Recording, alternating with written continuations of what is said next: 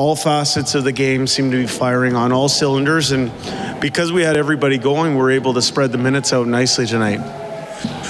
McDavid, Kane, and Yamamoto, when together now, it's they've had a lot of uh, good success together as a trio. What, what are you seeing that's working so well for those three together? Well, uh, you have the speed element and the puck handling element with Connor coming through the, the neutral zone and what he can do in the offensive zone. I don't think he's getting enough credit for what he's doing defensively. He makes a lot of really subtle, good plays in his own zone, stops on pucks. He had some really good box outs tonight as well. But you you have someone with a dog on a bone kind of uh, mindset in Yamamoto and a, someone who wins pucks in 50-50 battles all over the rink, and then you add the size and skill of an Evander Kane.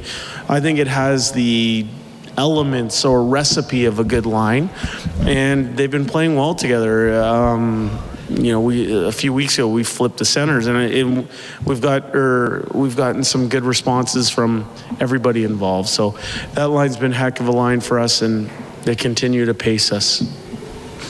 When you're uh, you're a young coach, your team gets a three nothing lead against Detroit, and it turns into a run and gun game.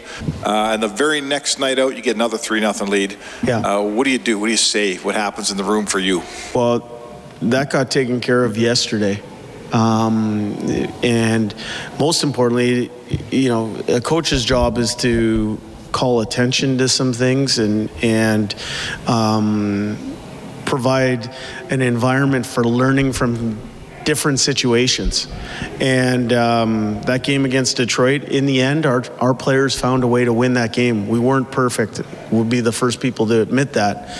But I, I think yesterday we addressed uh, the situations that led to how close that game was, and we talked about what we wanted to do going forward when we found ourselves in a similar position. Just so happened that it happened tonight, and I thought it was a really mature game from our group. We played hard, we played fast, we got pucks in behind the other team's D-core so that they had to turn and solve problems. And and um, so you asked me what I said on the bench. I think the players did the talking. Uh, and Mike Smith, uh, he's been looking for a game to build off of here for a while. Yeah. Uh, gets one tonight. That's got to be comforting for your team. Yeah, I mean, we have full confidence in Mike Smith. Uh, he's somebody um, who, after he recovered from that flu bug, he had some time to work on his game and he put a lot of work into it. So he earned the right to feel confident.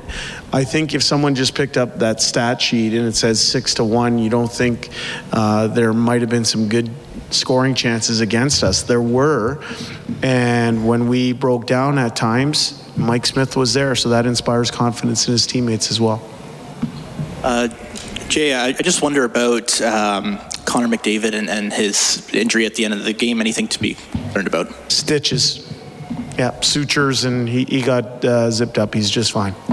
Um, and in regards to Zach Hyman, he was one of the players that you, you never worked with before coming uh, here a few weeks ago. Mm-hmm. Is this the type of game that uh, endears him to coaches? Uh, yeah, I, I think his, every game he kind of endears himself to his teammates and his coaches. Uh, you never have to worry about his effort level. Um, and, um, you know, I think he had a couple of assists tonight and he helped set up some goals, but he, he did a lot of really other a lot of other good things uh, on the forecheck, on our on the cycle, and he had numerous chances to score. He just seemed a little bit snake bit tonight, but he's a solid player that plays in all all situations, power play, penalty kill, and, and five on five, and he uh, that line with Leon and and Jesse has all the makings of a, a big, tough line that um, can really grind a team down in their own end.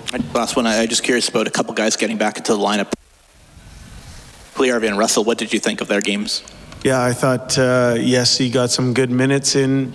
Um, he had some good moments. Uh, it, you know, getting that big body up and running again um, uh, for him, I thought it was positive, and he feels good. So um, he's happy with his game. And then Russell uh, made a lot of uh, really good defensive plays. He was in shooting lanes. He he had a tight gap. He made good plays with the puck.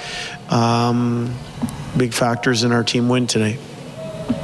Jay, have you thought at all? I know it's it's an afternoon game, so there's no morning skate. Uh, will you go back with Smith? Uh, do you kind of have a plan for your goaltenders? Yeah, we got a plan. We're going to digest this and enjoy this win for the next 10 minutes or so, and then um, we're going to uh, rest up and refuel, and, and we will have a skate tomorrow, and and uh, we'll make make our decision. We'll sleep on it and make our decision tomorrow. Good. Thanks, guys.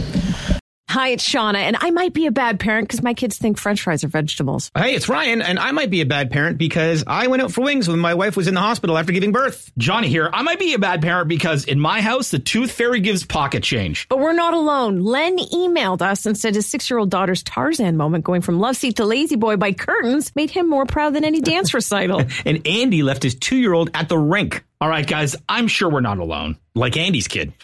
For stories and confessions like this, make sure you check out our podcast. It's called Bad Parents, and it's available wherever you get your podcasts. I left a glove at the rink.